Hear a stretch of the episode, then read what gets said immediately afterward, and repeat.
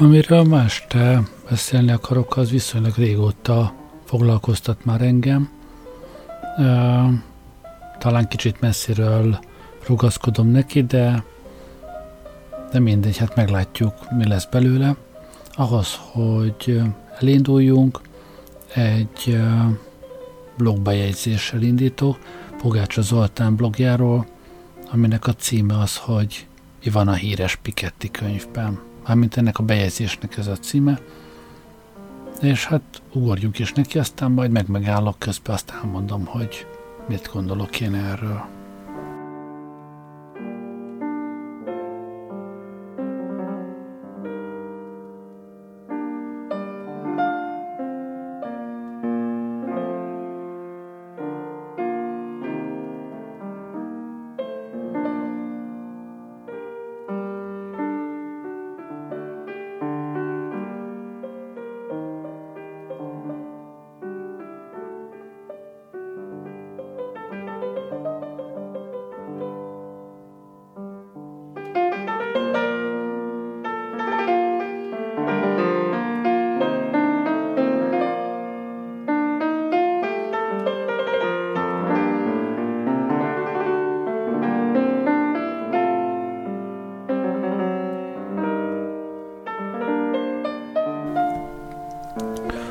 Az USA-ban és Nyugat-Európában hónapok óta egy fiatal francia közgazdász könyvet tartja izgalomban a közvéleményt.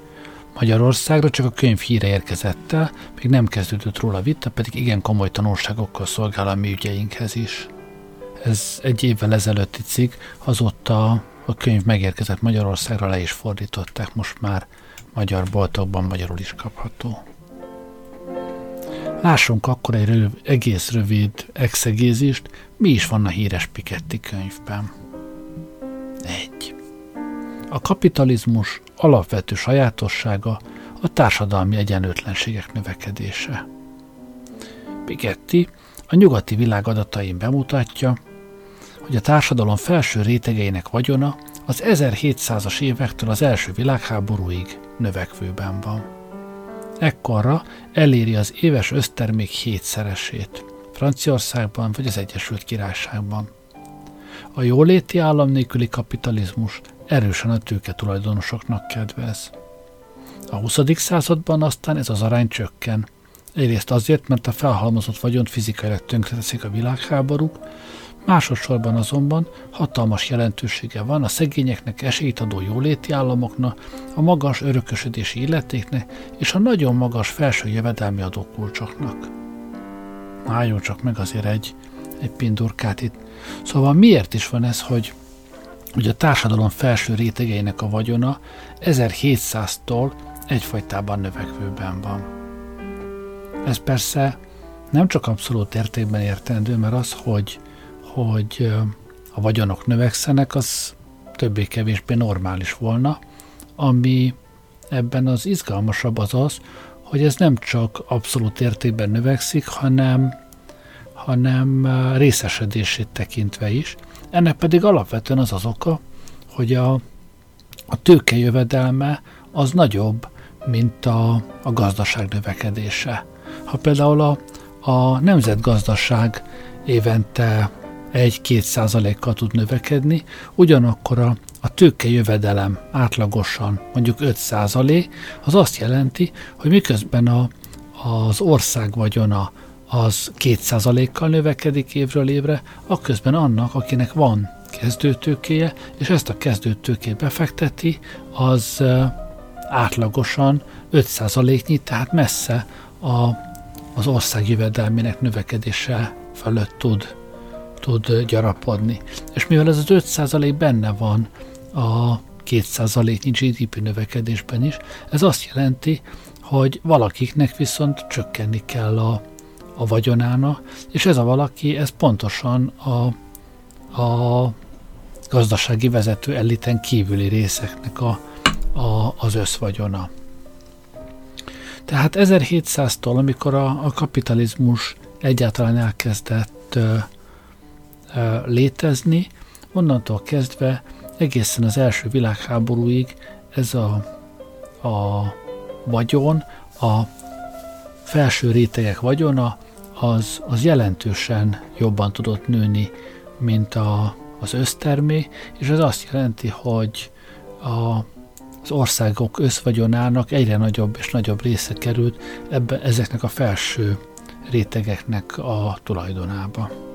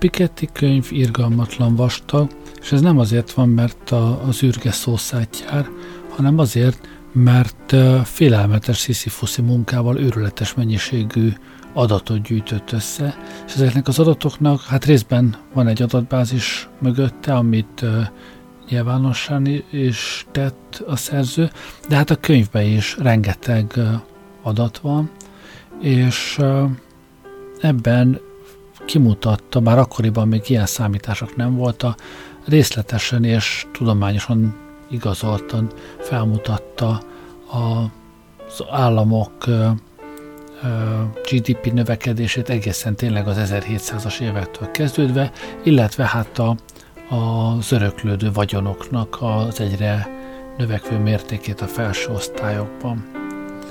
Aztán persze jöttek a világháborúk, és a világháborúknak az egyik eredménye ez volt, hogy fizikailag és megsemmisítették ennek a vagyonnak egy jelentős részét, de a másik fele pedig, hogy a világháborúk után, a, főleg a második után, ugye a, a kelet-európai államokban beütött a, az áldott a szocialista világrend, amelyik igen jelentősen csökkentette a, a gazdasági különbségeket, hát ugye ennek elve is volt az egyenlősdi, de a nyugati államokban is egy jelentős kiegyenlítődés kezdődött, mégpedig azért, mert a, ebben az időszakban úgynevezett jóléti államok jöttek részre, létre Nyugat-Európában, amiknek alapelve volt az igen magas vagyonadó, jövedelmi adók, örökösödési illetékek és a szegényeknek, illetve az alsóbb rétegeknek való gazdasági transferek. Ugye transfernek azt nevezzük, amikor, amikor eszközöket, leginkább pénzt jutatunk el olyan rétegektől, ahol van ez a pénz, oda, ahol, ahol éppen nincsen. Szóval olvasom tovább a a blogot, ott tartottunk, hogy hatalmas jelentősége van a szegényeknek, esélyt adó jóléti államoknak, a magas örökösödési illetéknek és a nagyon magas felső jövedelmi adókulcsoknak. Egyébként itt jegyezzük meg, hogy ezek a magas felső jövedelmi adókulcsok akár a 80%-ot is elérték akkoriban. Ezek nélkül a vagyonok koncentrációja folyamatosan nőtt volna, és az örökösödésnek meghatározó jelentősége lett volna a vagyonosodásban. Olyannyira meghatározó, hogy Piketty külön nevet is ad ennek. Rastinyak dilemmának nevezi, Balzac Gorió apójának hősét megidézve. A dilemma lényege, hogy munkával az ember soha nem juthat a gazdagok közé. Az egyetlen nyitváló út, ha Rastinyak elvesz inkább egy gazdag örökös lányt. Piketty adatai ezt az irodalmi valóságot igazolják empirikus adatokkal, melyeknek adatbázisait ráadásul a szerző nyilvánosan hozzáférhetővé tette.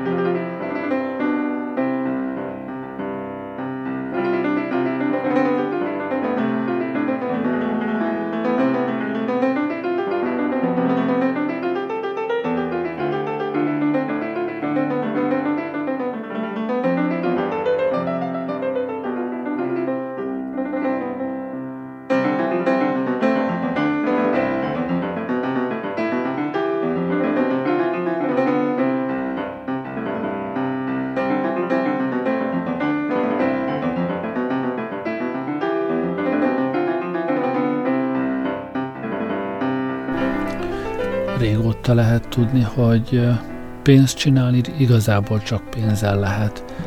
A, azzal, hogy valaki bármi szorgosan is dolgozik, nyilván mindaddig, amíg, amíg másnak dolgozik, tehát alkalmazottként dolgozik, azzal a GDP növekedését jelentősen meghaladó mértékben nem tud gazdagodni.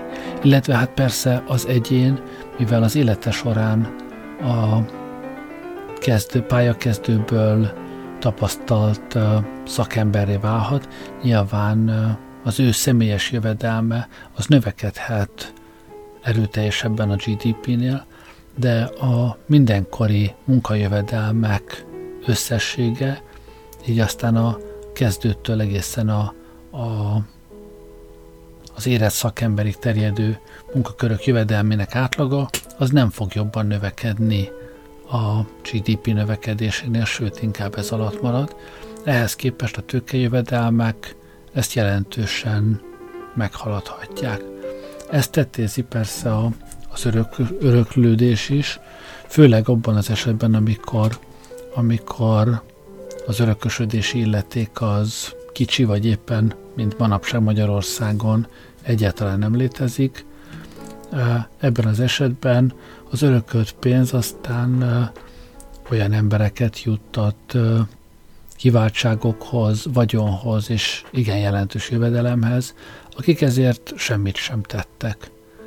Gondolhatnánk, hogy a kapitalizmus az éppen azzal haladja meg a, a feudalizmust, hogy míg a feudalizmus az a, az, az öröklött vagyonok és öröklött előjogok társadalmi rendje volt, ott a királyfia is herceg volt, és később király lett, a bárók, grófok gyermekei is nemesi rangban voltak, kivéve persze, hogyha a cselédlánya sikerült összehozni. Szóval míg a feudalizmus az öröklött rangok és, és vagyonok rendje volt, a kapitalizmusról első ránézésre gondolhatnánk, hogy az alapvetően érdem alapú, aki tehetségesebb, aki ügyesebb, akinek jobb ötletei vannak, aki jobban tudja forgatni a pénzt, azért lesz a vagyon. De hát ezt a jelek szerint alaposan fejbevágja az a tény, hogy igen jelentős vagyonokat lehet örökölni. Gondoljunk mondjuk egy pillanatra itt Paris Hiltonra, aki soha életében semmit nem csinált, és ezt az igen jelentős vagyont aztán pusztán a léténél fogva lehet úgy figyaltatni, hogy annak, akinek ez a vagyon az ölébe hullott a születése jogán, annak dacára soha életében semmit nem csinál, soha életében nem is kell csinálnia semmit, és a vagyona ezzel együtt nem, nem csökken, hanem jelentősen növekszik, és az utódaira még nagyobb vagyon tud hagyni.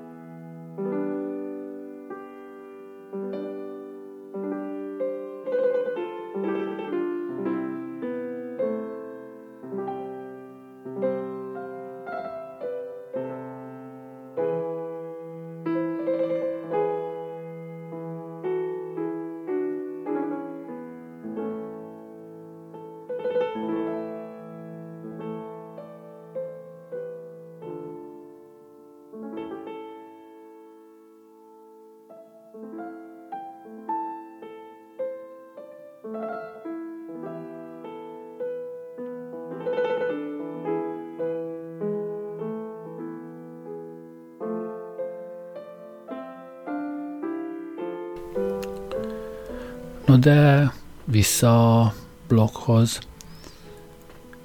Már Piketty a demokráciáról nem ír, de hozzátehetjük, hogy ez volt a nyugati demokráciák aranykora is.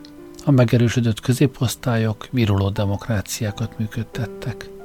ám a késő 70-es évek Thatcher régen forradalmaival a kapitalizmus visszafelé indult el a 19. századi formája felé. A tőkét és magas jövedelmeket terhelő adókat radikálisan csökkentették, az örökösödési adót gyakorlatilag eltörölték. A neoliberalizmus évtizedeiben a vagyonosok vagyonának aránya a nemzeti össztermékhez mérten ismét emelkedni kezdett, és a 21. század elejére ismét elérte a 19. századi, a jóléti államot megelőző mértéket. Megint csak hozzátehetjük, a jóléti államok időszakának viruló demokráciája a középosztály hanyatlásával szintén hanyatlani kezdtek, és világszerte drámaia meggyöngültek. Ráadásul a gazdasági növekedési potenciál is radikálisan visszaesett a jóléti állami korszakhoz képest. És akkor itt megint egy kicsit teszek hozzá, vagy veszek el belőle, szerint, hogy nézzük. Miért is uh, esik vissza a gazdaság növekedési potenciálja a jóléti állam megszűnésével? Ugye a, a jóléti állam arról szól, hogy a jövedelmeket megpróbálja egyenletesebben szétteríteni a társadalom rétegei között, ami azt jelenti, hogy a legszegényebbeknek is van valamennyi jövedelme, a középrétegeknek határozott polgári jóléthez való jövedelmük van, és hát nyilván a leggazdagabbak sem szűkölködnek, ők nekik aztán vígan van, mint a tejbe aprítaniuk, de a különbségek nem olyan égbe kiáltóak, mint amilyenek a korai kapitalizmusban, vagy mint amilyenek éppen mostanság vannak. Ez azt jelenti, hogy mivel szegény emberből, meg középrétegből jóval több van, mint, mint gazdag emberből, mindezek a, a társadalmi osztályok, ezek a, az emberek, miután van jövedelmük, így fogyasztani is fognak, és ami azt jelenti, hogy a, a társadalom összfogyasztása jelentősen nagyobb tud lenni egy szociális jellegű gazdaságban, mint egy olyanban, ahol kevesek kiváltsága a vagyon.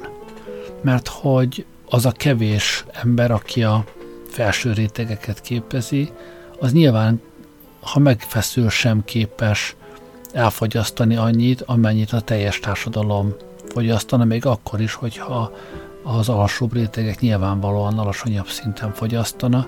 Hiába vásárolnak a felsőbb rétegek Picasso-kat, Monékat, meg gyémánygyűrűket, sportautókat és luxusvillákat, ezek nem képesek társadalmi mértékben érzékelhető mértékű fogyasztást generálni, ők sem fognak vacsorára 8 szelet rántott húst megenni, és hiába veszik meg a legdrágább autót a, a világon, az akkor is egy darab autó lesz, míg annak az árából a szegényebb rétegek esetleg 50-100 vagy, vagy 500 autót is megvásárolnának, nyilván más kivitelben.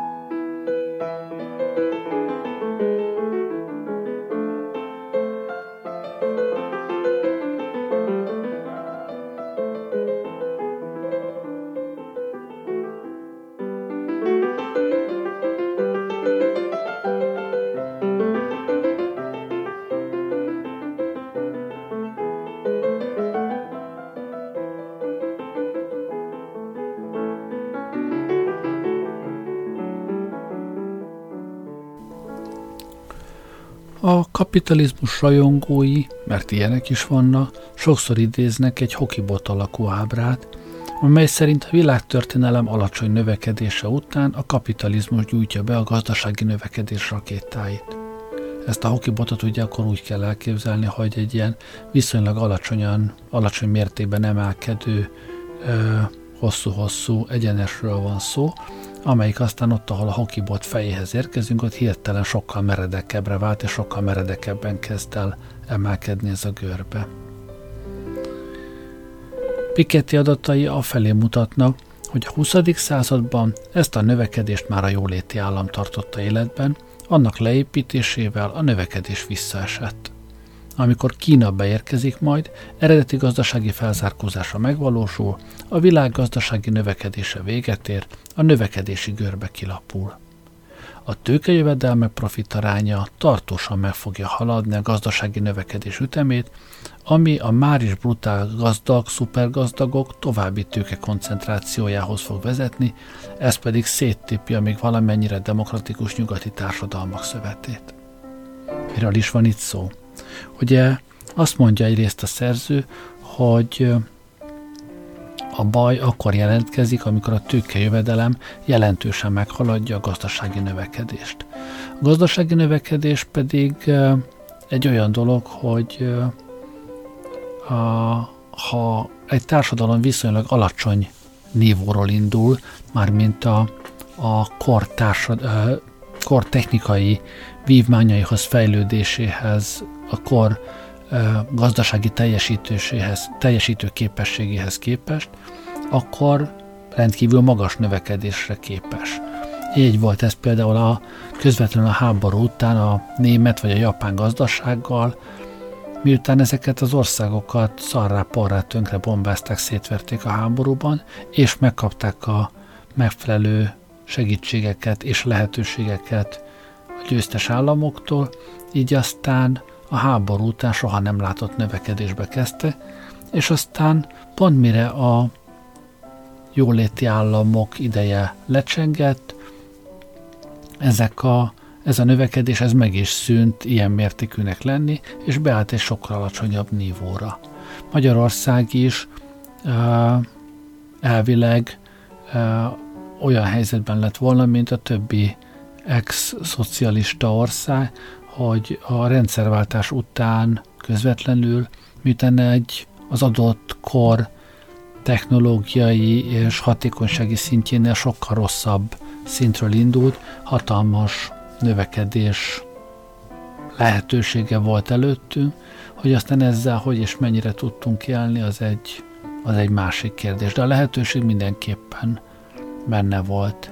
Kínában most éppen ez zajlik, Kína is zárkózik föl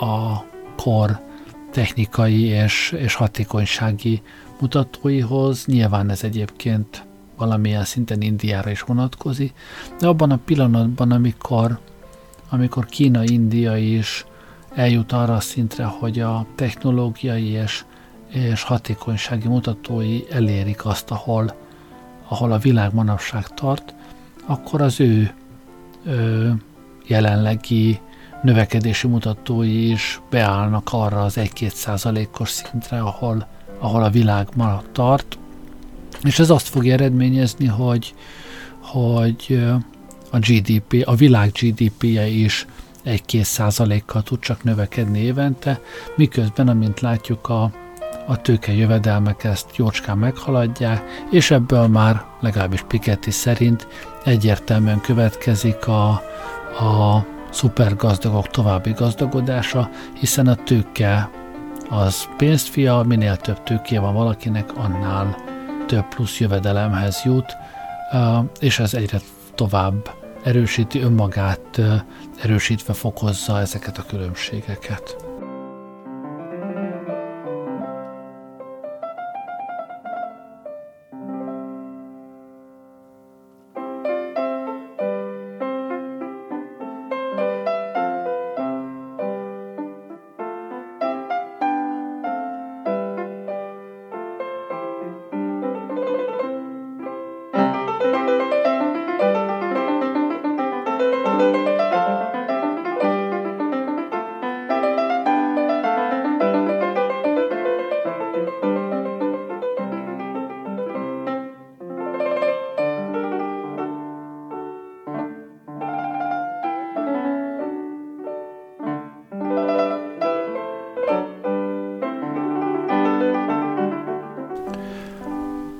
Piketty harmadik nagyon fontos tézise vagy, vagy tétele az, hogy a béreket főleg nem a termelékenység határozza meg. Piketty bemutatja, hogy a top menedzserek asztronómikus fizetéseit sok minden indokolja, de a teljesítményük nem. Ennek a kérdésnek amúgy hatalmas és igen bizonyító erejű irodalma van. Annak összege leginkább a fizetésüket meghatározó igazgató tanácsokkal való összejátszásban keresendő. Piketty szerint az ilyen jövedelmekre az államna szupermagas, konfiszkatórikus, tehát elkobzó jellegű, legfelső jövedelemadó kulcsot kellene kivetnie. Piketty egyértelműen progresszív jövedelemadóban gondolkodik, egy kulcsos adók a fejlett nyugati világban nincsenek. Ez semmivel sem vetné vissza a termelékenységet, de csökkenteni a szupergazdagok politikai erejét. Ezen kívül szükség van a tőke, a vagyon és az örökösödés magas kulcsodóztatására is. Nem mentség az offshore országok létesem. Piketty szorosan együttműködött Gabriel Zuchmannal, az adóparadicsomok első számú tudományos szakértőjével, és javaslatok szerint az offshore vagyonokat egyszerűen el kellene kobozni.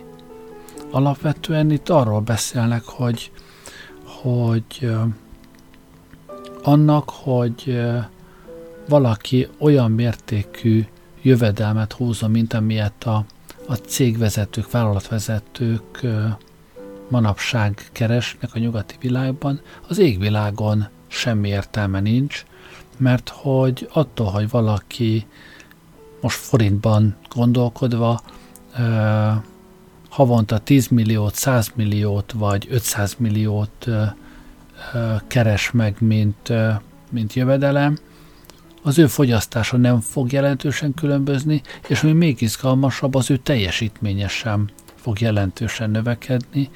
A cégvezetők teljesítménye semmilyen korrelációt nem mutat az általuk kapott fizetéssel.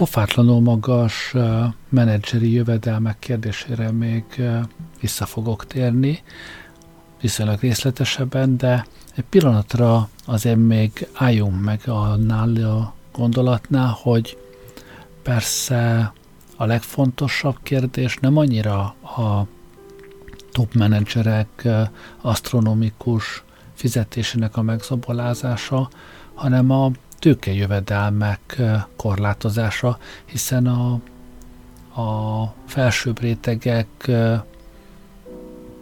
a szupergazdagok szupergazdagságának és egyre elvadultabb gazdagodásának a kulcsa az nem munkajövedelem, hanem tőkejövedelem alapú. Ennek a megoldására Piketty az egész világra kiterjedő ö, egységes és meglehetősen magas ö, vagyonadót ö, gondolja ö, bevezetendőnek, ami arról szólna, hogy ö, minden ország, amelyik, ö, amelyik ö, ebbe a körbe beszáll, az vessen ki egységesen igen magas mértékű évi, jövedel, évi vagyonadót a az összes felelhető vagyonára az embereknek. Nyilván ennek nem az a célja, hogy a lakótelepi lakásban élő család a lakótelepi lakása után számottevő mértékű adót fizessen, nem ez a cél, hanem pontosan az igen magas tőke jellegű tulajdonok megadóztatása. Ehhez nem feltétlenül tartozik hozzá egyébként a, a magas örökösödési adó, bár személy szerint én azzal is egyetértenék, és itt megint nem arról beszélek, hogy amikor, amikor a család megörökli az apuka nevén levő ö, egyszem lakótelepi lakást, akkor nem elég bajuk nekik, hogy a család fenntartó elhalálozott, hanem akkor még jöve, örökösödési adót is fizessenek azután a rozzant lakás után, hanem arról, hogy a, az indokolatlanul és ö, méltatlanul ö, vagyonhoz jutó örökösök, akik ö, szemérmetlen tulajdonokat örökölnek, és abból élnek egész életükben. Szóval, hogy ezek, ezek valamilyen módon adózzanak ezután. Piketty azt mondja, hogy az örökösödési adó igazából nem annyira izgalmas, hogyha maga a vagyon, akinél van, annál fog adózni a kellő mértékben, akkor mindegy, hogy az az eredeti tulajdonosnál van, vagy az örökösnél. A lényeg, hogy az adót, adót befizessék utána.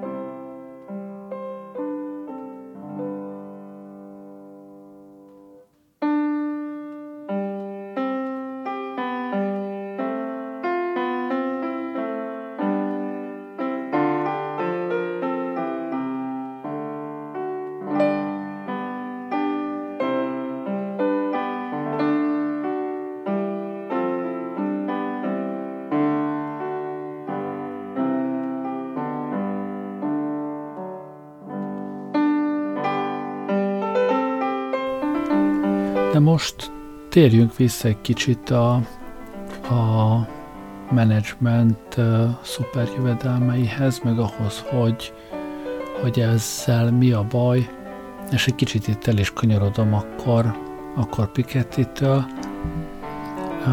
Alapvetően a jelenség arról szól, és ezt Piketty is nagyon szépen megmutatja a könyvében, hogyha összehasonlítjuk akár iparágon belül, akár iparágokon keresztül azt, hogy, hogy a cég vezetőinek, cégvezetésének kifizetett jövedelmek és az adott cég profitabilitása egy-egy időszakban hogy viszonyul egymáshoz, akkor az a látványos eredmény, hogy, hogy sehogy. Az látszik, hogy ugyanannak a cégnek egyáltalán nem biztos, hogy jól megy a sora akkor, mikor irgalmatlan magas jövedelmeket ad a vezetőinek, és egyáltalán nem biztos, hogy rosszabbul megy a sora akkor, mikor nem díjazza őket egy, ennyire, hogy egy iparágon belül messze nem biztos, hogy az a cég ö, a leghatékonyabb, a leg legprofitábilisabb, a legműködőképesebb, amelyiknek a vezetői a legnagyobb jövedelmet kapják a, a cég vezetésért. Egyszerűen nem létezik ilyen összefüggés, és ezzel kapcsolatosan jut eszembe egy nagyon érdekes és nagyon tanulságos kísérlet és tanulmány, erről fogok leginkább beszélni az adás hátralevő részében.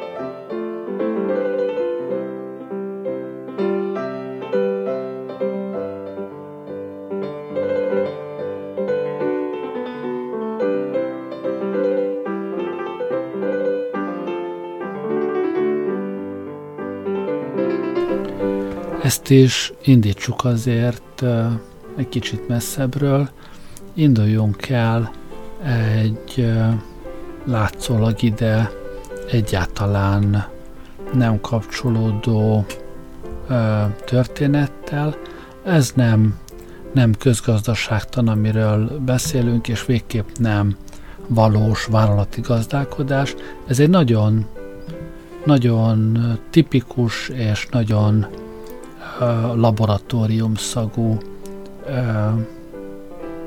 hát nem is tudom, pszichológiai kísérlet talán, amit egy Karl Tanker nevű ember talált ki, még valamikor a második világháború előtt.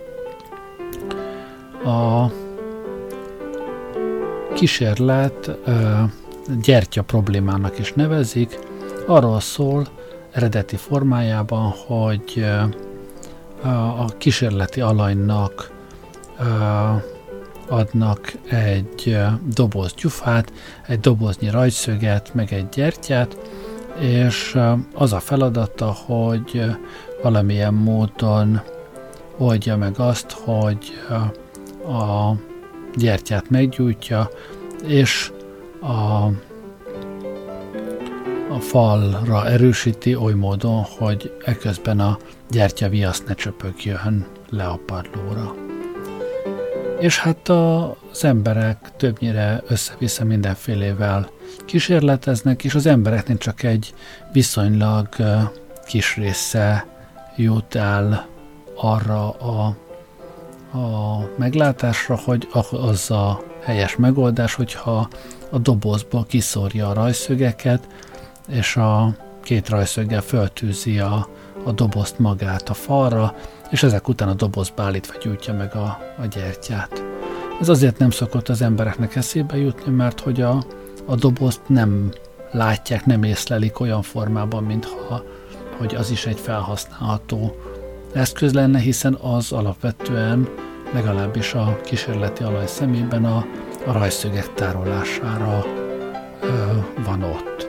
Egyébként a, az eredmény egészen más akkor, hogyha eleve a rajszögek azok a doboz mellé téve vannak, tehát külön kapják meg a, a gyufát, dobozt, a rajszögeket, meg a gyertyát, akkor, akkor drasztikusan megemelkedik azoknak a számok, akik megtalálják a jó megoldást, de ugyanígy, akiknek például írásban adják ki a feladatot, és a, a szövegben egyszerűen csak alá van húzva az, hogy kapsz egy gyufát, egy doboz rajszöget, és itt a doboz és a rajszög külön-külön van aláhúzva, abban ez már önmagában meg tudja emelni a, a helyes megoldások számát. Itt most nem erről van szó, mindegy kicsit zenéjen még guld, aztán, aztán majd mondom, miről van szó.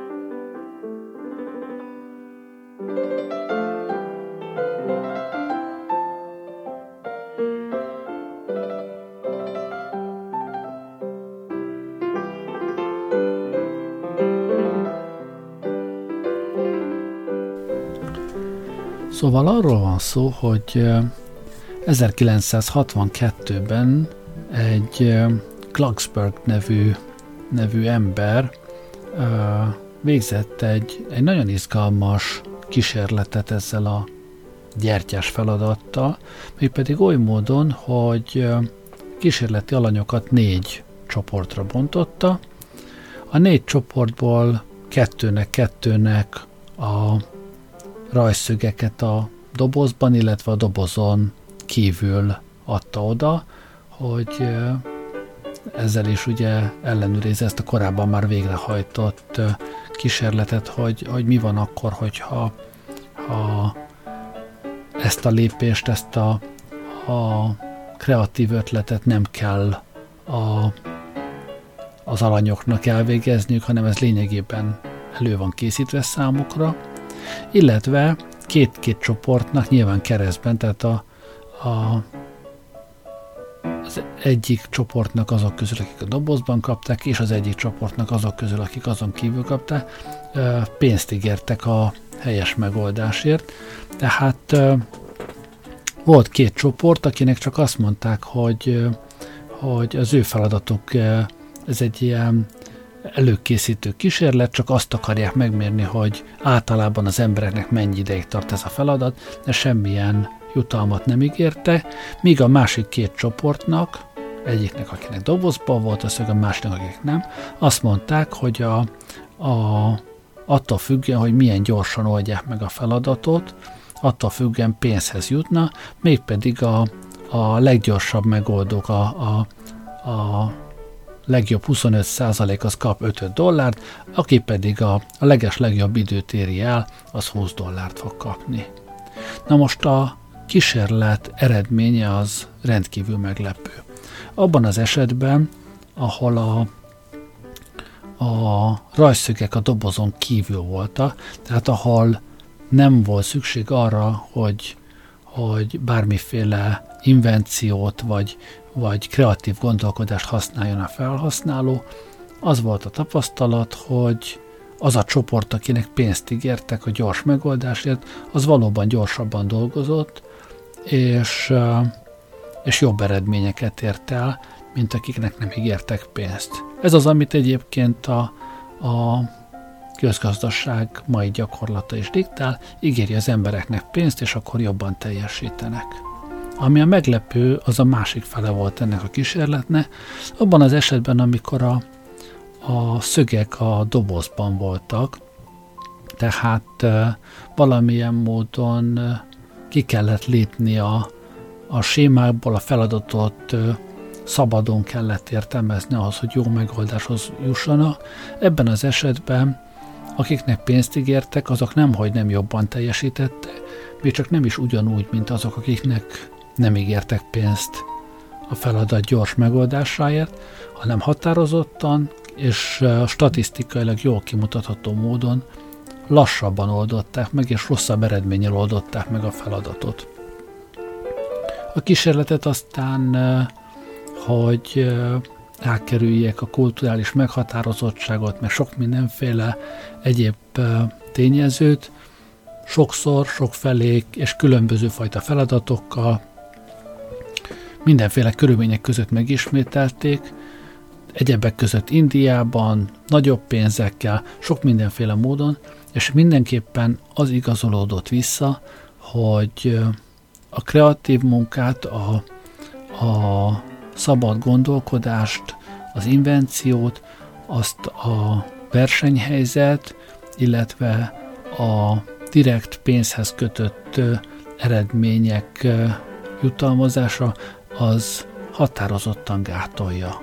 És ez szembe megy mindazzal, amit a modern közgazdaság használ. A tudomány tudja ezt a tényt, de valamiért a gazdasági életbe ez az eredmény egyszerűen képtelen behatolni.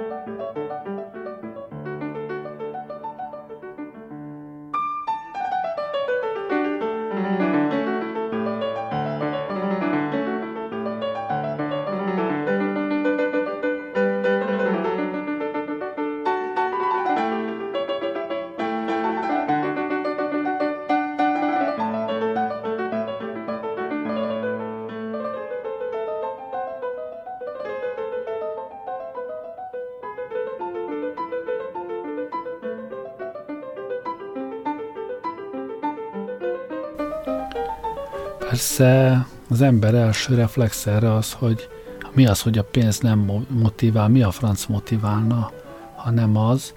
És hát, ahogy én ezt értelmezem, nyilván arra, hogy az ember reggel felkeljen az ágyából és bemenjen dolgozni, meg arra, hogy pont arra a munkahelyre menjen be, és nem másikra, ebben igenis jelentős motivációs erő a, a pénz.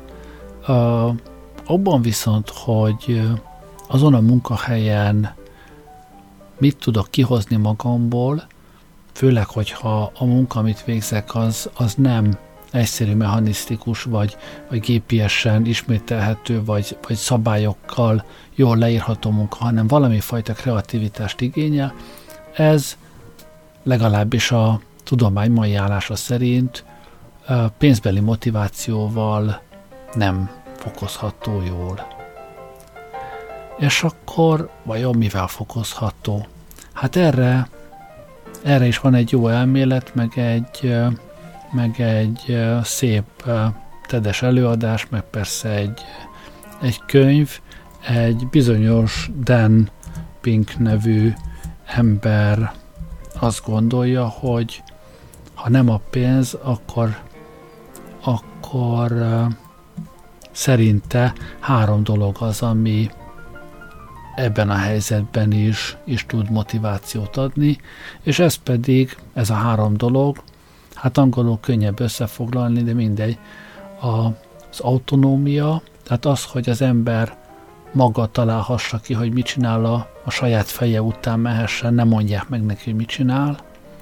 A mastery, ezt, hát ezt a legnehezebb magyarra fordítani, ez, ez leginkább arról szól, hogy az ember jobb akar lenni valamiben, mint amilyen eddig volt, fejlődni akar önmagához képest, és a, a harmadik pedig a, a hát az pedig az, hogy, hogy az ember valamilyen módon nyomot akar hagyni maga után, valamilyen módon meg akarja mutatni saját magát.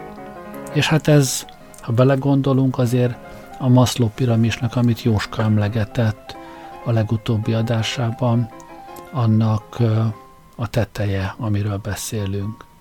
Szóval nyilván szükség van a, az alsóbb szintekre, és ehhez kell adni egy, egy korrekt fizetést ezeknek a munkahelyeknek, hogy a megélhetés és az anyagiak hiánya az ne vonja el az ember figyelmét a, a kreatív munkájáról, de amikor már a, a kreativitásról van szó, akkor ennek az ösztönzésére egészen más módszereket kell keresni.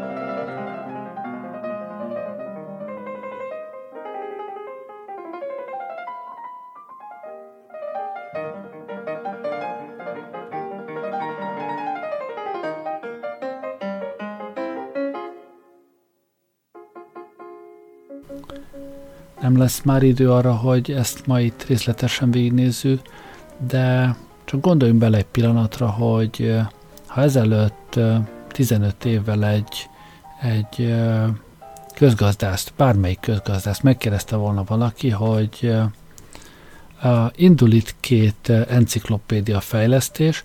Az egyiket a világ legnagyobb vállalata szponzorálja a pénzt, energiát nem kimélve tolja bele a, a pénzt, és próbál meg egy enciklopédiát csinálni.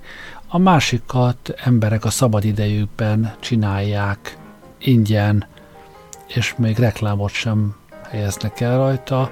Vajon melyik lesz a két modell közül működőképes, akkor száz közgazdászból száz mondta volna, hogy hát ez a kérdés, ez, ez értelmetlen. Nyilván a, a tőke az, ami, ami ö, eredményt tud előidézni.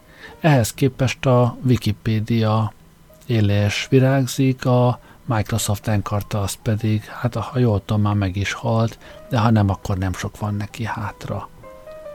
De ha arra gondoltunk volna, hogy ugyanez egy operációs rendszerre teszem fel ezt a kérdést, hogy egy operációs rendszer, amelyikbe ezrével tolják a dollár milliókat, az, hogy prosperál, vagy egy másik, amit az emberek munkaidő után szabadidejükben csinálnak. Létezik-e ilyen, hogy magasan képzett, a munkájukból amúgy jól megélő emberek ingyen elkezdenek még jobb dolgokat csinálni, pusztán azért, mert senki nem szól bele abba, hogy hogy csinálja, pusztán azért, mert fejlődnek általa, mert, mert jobbak lesznek tőle, és pusztán azért, mert valami módon a kezük nyoma rajta marad ezen a rendszeren.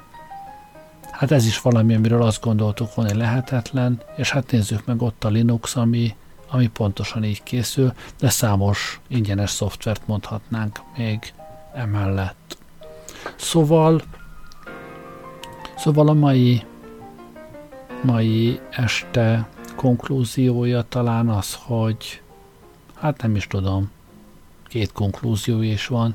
Az egyik az, hogy figyelni kellene arra, hogy, hogy mennyire tud kinyílni ez, a, ez az olló a szegények és a gazdagok között, hogy és persze itt ide lehetne hozni a, a alanyi jogon járó feltétel nélküli jövedelem kérdését, meg hát a, a progresszív adózást, erről is érdemes elgondolkodni. Illetve a másik az, hogy, hogy tényleg mi az, ami, amiben érdemes motiváltnak lenni, és hogyha az ember a munkahelyén nem találja meg azt, ami, ami megadja neki az autonómiát, a, a fejlődés lehetőségét, illetve annak a lehetőségét, hogy, hogy megmutassa saját magát, akkor erre más területet kell kell keresni. Lehet, hogy van, aki már ezt meg is találta. Hát ennyire akartam ma elmondani nektek, vagy még többet is, de ennyi fért a mai adásba. Köszönöm, hogy velem voltatok ma este. Gerlei Rádiózott.